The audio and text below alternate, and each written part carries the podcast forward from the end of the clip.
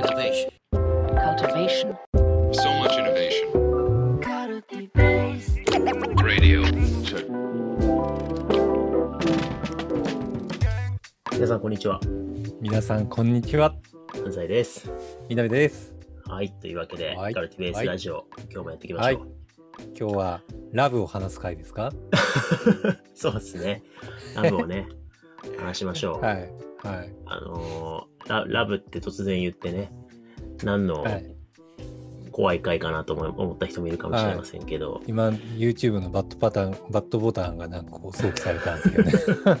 ポッドキャストやん、気をつけなきゃいけない。はい。いや、あのー結構2020年振り返ったりとかそういう話もしてきましたけど、ちょっとこううん未来に向けてね、2021年とかあるいはもうちょっと先に向けてのことも我々も日々考え始めてるわけですけど、はい。なんかこう、やっぱ今ある事業をね、こう発展させていきながらも、やっぱ経営者としては常にね、新規事業とかうん次に新しくやってみたいことってやっぱまあ考えたいし考えていかなきゃいけないわけじゃないですか。そうですね。うん。で、新規事業を生み出す方法って、まあ、カルティベースでもいろいろ扱ってますけども、まあ、うん一つのやり方として、意味のイノベーションっていう方法をね、カルティベースでも特集組んでやったりとかしてますよね。先生、あの、イタリアのあの、ロベルト・ベルガンディとなんか東大で話してましたよね。あ、そうですね。あの、ロベルト・ベルガンデめっちゃめっちゃドヤ感のある写真ね。ベルガンディがいてさ、で、先生めっちゃ足組んでこうやってなんかさ、やって、すごいドヤ感あるな。あそうなんですよ。はいあの、意味のイノベーションを提唱したミラノ工科大のロベルト・ベルガンティ教授が東大にね、来ていただいて、もともと、あの、つながりがあったりとかしたのもあって、基調講演してもらって、で、パネルディスカッションに登壇させてもらったんですよね。はい。2017とかかな。まあ、そうそうそう。いや、でもあれ、すごい、まあ当たり前ですけど、めちゃめちゃ緊張するわけですよ。ベルガンティ先生来て、うんパネルディスカッションで登壇みたいな。はい。だからその僕の精神的コストと、もちろん機械的にはめちゃめちゃありがたいんだけど、はい。やっぱね、あの、いい写真1枚ぐらい撮りたいなっていうので。はい。あ、なるほどね。あのなるほどね戦った証拠写真を撮ってね、はい今ね、やり回してますけど。じゃあ誤解したかもしれない。あれ、なんか緊張してたんですね。すげえなんか偉そうで、なんかふんぞり返ってんなみたいな思って緊張してたんですね。そうですね。はいはいまあまあ、それはいいんですけど、まあ、そんな意味のイノベーションっていう方法論があって、で、ベルカンティ先生が、その意味のイノベーションの中で大事なのは、ラブだって言ってるんですよね。はい。で、それは何かっていうと、要はユーザー観察してユーザーが何欲しがってるかみたいなことをこう探し出してみたいな方法もいいんだけど、そうじゃなくて作り手側がなんかどういうこう意味を届けたいのかっていう、そのあ愛を考えようぜみたいなことをね、うん。言っていて、だから外から探してくるんじゃなくて、内側のこう、うんものから作ろうって言って、インサイドアウトのやり方だみたいな言い方をしてるんですけど、うん。なんかそういった形でやっぱ我々も新規事業の種をこう考えるときは、今何が流行ってるかなとか、えー何がこうユーザーニーズかなとかっていう視点も大事なんだけれども、うんなんかやっぱ自分がこう、どうしようもなく大事にしてることとか、なんとかしたいものとか、なんかうちにあるものから新規事業のアイディア考えてもいいかなと思って。確かにね。だってあアウ、アウトサイドイン的に、とりあえずなんかこう、数値目的でうまくいけばいいかなみたいに先生がある日思ったら、急になんかツイッターが意味のイノベーションにおいて大切なこと、丸一みたいな感じでこうバズ狙いになるかもしれないもんね。そうですね。急急にいいことしかつぶやなくながなくなるツイッターみたいになってね、そうですね。フォロワーをめっちゃ目指すみたいなね。ユーザーが求めてることしか言わなくなるとかね。自我をなくすパターンね。そうですね。ねそう。なんでちょっとインサイドアウト的に新規事業を考えていくの大事だよなと思いつつ、なんか、みなべさんの中にあるんですか？ラブの種は。ラブの種は？なんかそういう言い方されるとなんかちょっとドキッてきますね。なんか、え、俺に、俺はそこまでラブがあるんだろうかってちょっとドキマキしちゃいますね。まあでもこれうん余談ですけど、だから、あの、ベルガンティ先生が来て東大で講演した時に、あの、大企業のね、方々、新規事業担当者の方々多分たくさんいたんですけど、一番多かった質問が、あの、ラブがない場合はどうすればいいでしょうかっていう。ま あ絶対そうなるよね そう。なりますよね。そうそうそう絶対問い的にそうなるよ。うんだからデザインシンキングが日本でくっそ流行ったのに意味のイノベーションが全然流行ってないのはそういう理由なんでしょうね。そうですね。うん、そうそうそう。いや世界的にはめちゃくゃ。ちゃねめちゃくちゃ重要な理論なんですよ。うんそうどどうですか？ラブらしきものの種はあるんですか？僕が完全ラブみたいななんかこれやれたらいいなって思ってるのが基本3つあるんですよね。まあ、正確4つかなあってめっちゃあるじゃないですか1つはい一つ目がまずボードゲームですね。ボードゲーム作りたいんですよ。ボドゲー愛はい半端ないですもんね、ん。ボドゲーめちゃくちゃ好きっすね。まあ、うんもうちょい言うと僕ゲーム全般大好きなんですよね。うんうんうんうんなんかテレテレビゲームもそうだし、ボドゲもそうだし、うんいわゆるなんていうかこう、なんていうの、オフラインでやるタイプの RPG ゲームとか、ああいうのも好きだし、うん全般的にゲームとか遊びとかすごい好きなんですよね。だからそういうのはなんか関わりたいなーってずっと思ってましたね。うんうんそうでっていうのが一つ目ね。はいはい。あと、二つ、二つ目が、あとそのな、あれですね。あの、一つ目話してるうちにね、二つ目、三つ目、四つ目忘れちゃうパターンね、年取るとあるよね。忘れすぎじゃない？そう ?1 個しか覚えてない。僕よくやっちゃうんですよ。大切なこと3つありますって言っといて、2つ目まで言っといて、宮根さん、3つ目は？みたいな言 われるパターンすごいやって。宣言の個数と言った話の個数合ってないなと思う時あります、に。はいそう、ありますよね。あのね、話してる間に思い出したんですけれども、はいはい。そう思い出したんだけどあの2つ目やっぱりなんかこうずっとコンサルやってるから基本的になんか経営に関わる人とかなんかそういう人がすごい好きなんですよね。うんだからなんかコンサル的に入るっていう観点もあるけれどもなんか経営者っていう人格に人たちに対してなんか何かできたらいいなみたいなのは漠然とうんうんうんうん。2つ目あるってのがありますね。あと3つ目がデザイナーですね。はいまあ、僕なんか縁的にやっぱり、まあ自分がデザイナーであったこともありますし、デザイン領域の人と関わることが未だに多いんですね。デザイン組織の構築支援とかも未だにずっとやってますし、うした時になんか自分がすごい好きなデザイナーたちにとって何か貢献違う形でもできたらいいなっていうのはすごい思いますね。うんうん、これが3つ目ね。はいはいはい。3つ目はななんすかね子供対象になんかやりたいなっていうのはすごいある。はいはいはいはいせはい。なんかつつながりそうじゃないですか？ボドゲと子供とか、なんか そう、なんかデザインと子供とかなんかつながりそうじゃないですか？そうですね。うん。そういうのをやりたいなっていうのがありますね。面白いですね。1個目のボドゲーはめちゃめちゃハウだったけど、他の3つはあれなんですね。あの、はい対象というか、この人のためにっていうのがやっぱそう大ですねきいんですね。うんそうですね。うん。なるほどですね。なんか、一個一個掘り下げたい気もありつつ、でも僕と重なる部分も結構あんなと思ってて、やっぱり、まあ、ボドゲ、僕、ボドゲあんまやんないんだけど、でも、なんかやっぱり、あのー我々も、どんぐりと提携前から、プレイフルワークショップっていう、すごいワークショップのプレイフルなツールキットや作ったりとかしてたし、やっぱなんかね、こうお、おもちゃみたいなのやっぱ作りたいんですよね、なんかね。うんはいはいはい。なるほどね。なんかこう、遊ぶようにアイディアが生み出せるとか、遊ぶように働けるための、うん強烈に、あの、デザインの力によって生み出されたツールキット、プロダクトみたいなのはね、やっぱ作りたいなってめちゃめちゃ。あのそれ昔からマジで思っててなんかこう、組織デザインとかやったりとか結局あれってオペレーションプロセス構築したりとかするわけじゃん。でうんオペレーション化できるイコールボドゲ化できるはずだなって常に思っててボドゲで遊んだら評価面談が終わっちゃいました。楽しかったね。ははみたいな世界が。できるはずだなって思ってて、ボドゲやってたらなんか研修も済んじゃうし営業も終わったしマーケティングも考えられちゃいましたってできるはずだって思って、うん、確かにね。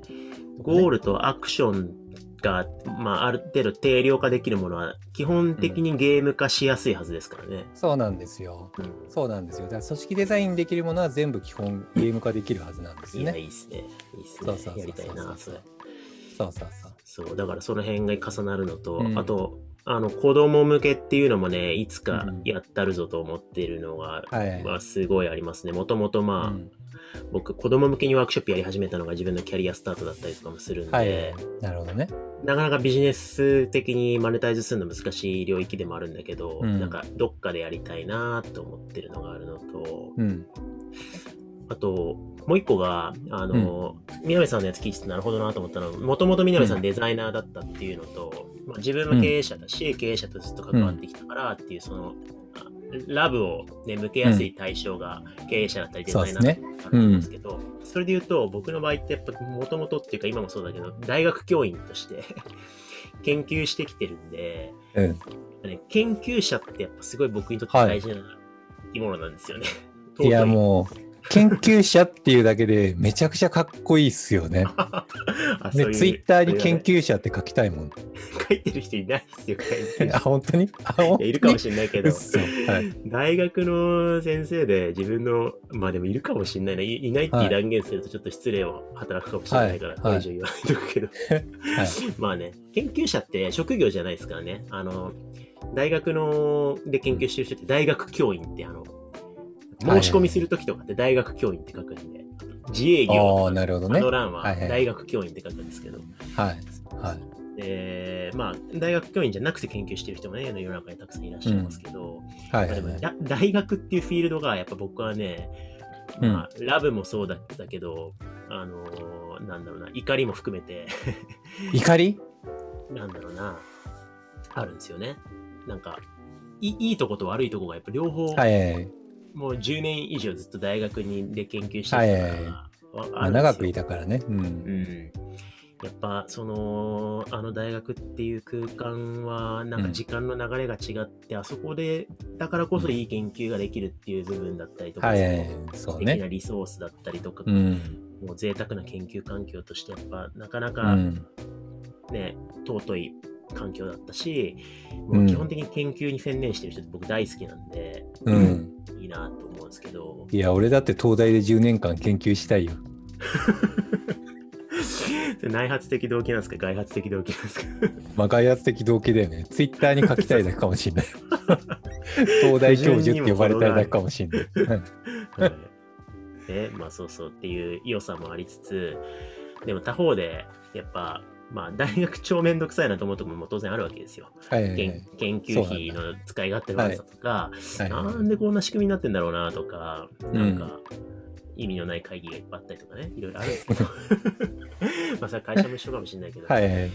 でも、やっぱ、大学教員の構造的な問題の一つって、はいはい。大学教員ってまあその大学教員っていうことから分かる通り、うんまあ、多くの大学に雇われてる教員の方って教育だったり大学のまあ仕事でお金をもらってるんですよね。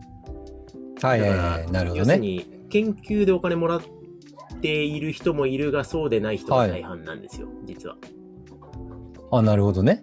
そうでそうなんだもちろんその例えばじあの助教が准教授になって、教授になってっていうふうにこう出世していこうとしたら。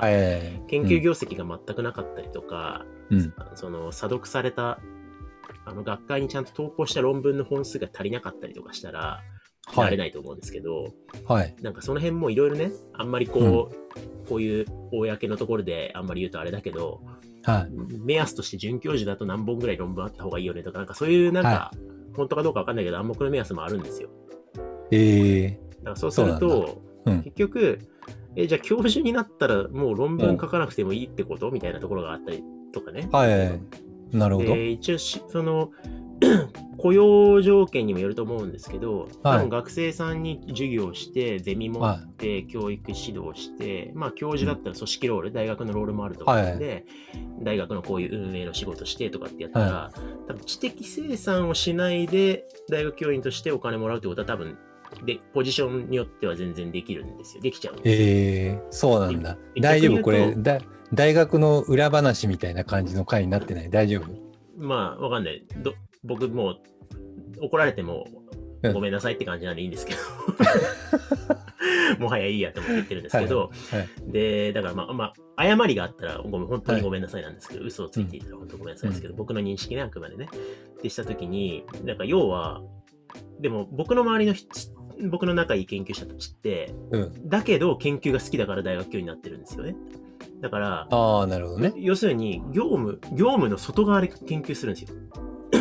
授業をやって、大学の仕事して、で、給料もらって、で、あ、やっと土日研究できるって言って、研究するんですよ。はいはいはい。一生懸命論文書いて、みんなはい論文出したりとか、本書いたりして、マジですげえなと思うんですけど、生産性高い人ほど、だからもう多分、週7とかでやってんじゃないですか、みんな。めっちゃ大変じゃん。そう。で、だから、なんだろう、論文書きたかったら書く分には構わないけど、そこでお金もらってるわけじゃないみたいな構造があったりとかして、それがねねすごくね、もったいないっていうか、まあ、しょうがないのかもしれないんだけど、はい。なんか、博士号を取って、研究がしたくてここまで来て、研究の職能こそが専門性の中心なのに、うん。それは業務外でやってくれみたいになるっていうのが、なんかこれどうにかならんのかなって ずっと思ってるんですよね。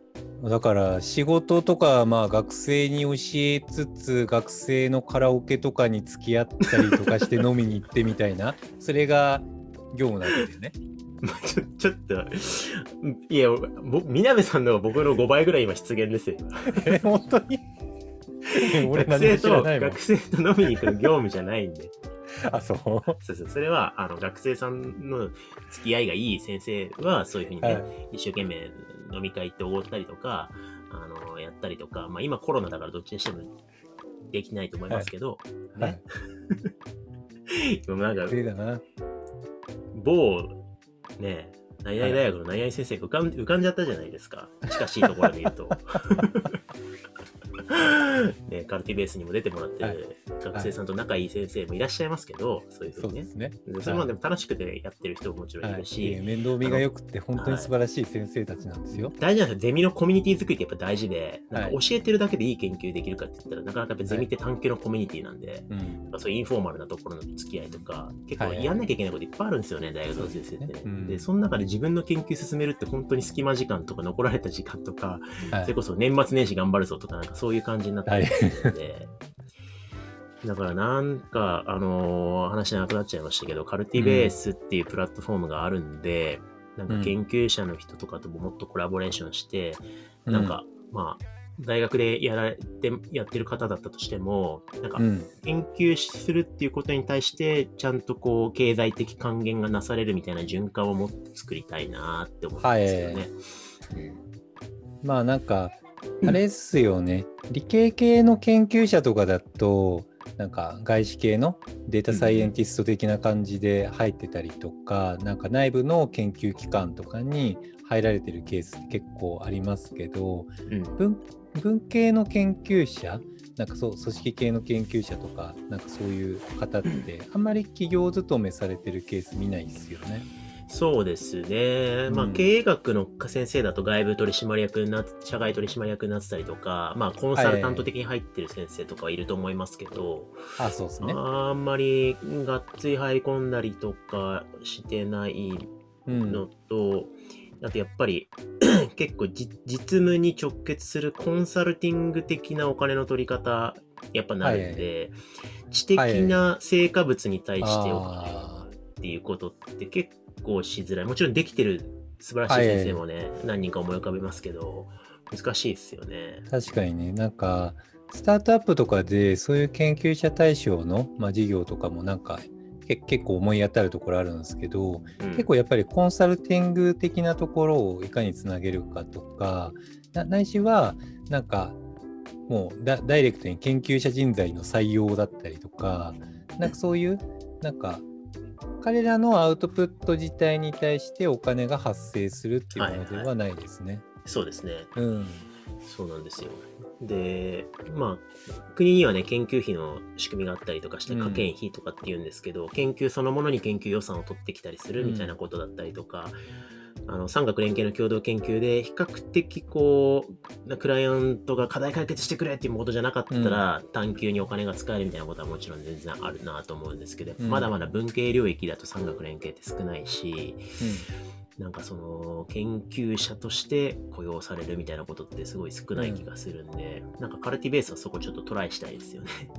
なんかうん。そうですね。カルティベースでそういうのをつなげつつそこで探索してでなんか発表とかすることによって収益になるっていううん。なんかメカニズムが生まれたらいいなと思うしなあとなんかここれまあううちでもいいしどっかの会社の企業アイデアにしていただいても全然いいんですけどずっと思ってるのが結構研究者が研究して学会とかで結構ムーブメントになってることと現場での実践って結構タイムラグっていうかリードタイムが長いなと思ってるんですよね。そう。なかかなりあると思っててなんか23年くらいだったらまだしも結構10年とかかなり長いロングスパンになってるケースもすごいあるなって思ってて、そのリードタイムみたいなのをなんかもっと縮められて研究と実践を往復みんながしやすいようななんかプラットフォームというか、なんか場作りしてくれるスタートアップがマジで欲しいなって常々思ってるんですよね。なんですね。うんまあでも我々のイノベーションとかファシリテーションとかマネジメントの領域に関してはカルティベースとかカルティベースラボでそれをやっていきたいですけどね。そこの溝を極めてシームレスにして往復しやすいような、はいしていくっていうことは結構僕はミッションとして感じてるんで。はい、そうですね。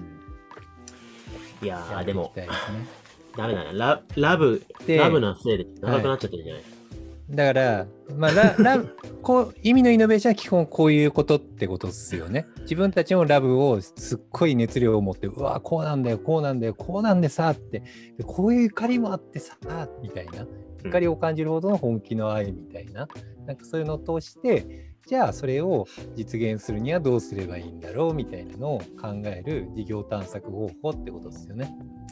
そうですね。うんまああの、ちょっともしかしたらベルガンディ先生のニュアンスと違う部分もあったかもしれない。結構社会課題のね、ドリブンもベルガンディ。結構意味のイノベーションって一目惚れするプロダクトを作ろうみたいな、あの感覚もちょっと強かったりとかするんで、はい。今の思考がベルガンディ先生の言ってる意味のイノベーションとイ,、コールかっていうとちょっと違うような気もするが、でも、はいでもこういう内側から湧き上がるはい。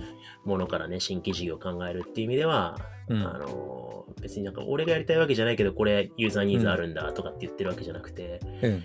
研究者のなんかなんとかしたいんだよなみたいな感覚はい。でやってるんでそういうの大事だなと思いますけどね。まあそういうなんか自分主語での思いで始めるような事業って周りの共感呼ぶ呼ぶものだと思うから、まあ、結構なんか新しい新規事業の探索の方法としてはなんか必須要件になってきてる気はしますね。うんうん、うん。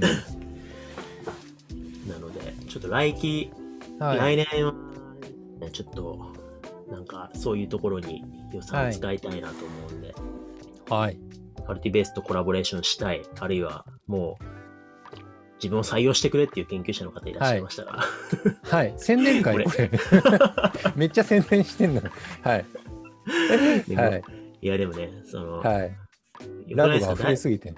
大学にいた研究者の方がさ、もうカルティベースに可能性を見出して、こちらに転職とか言って、はい。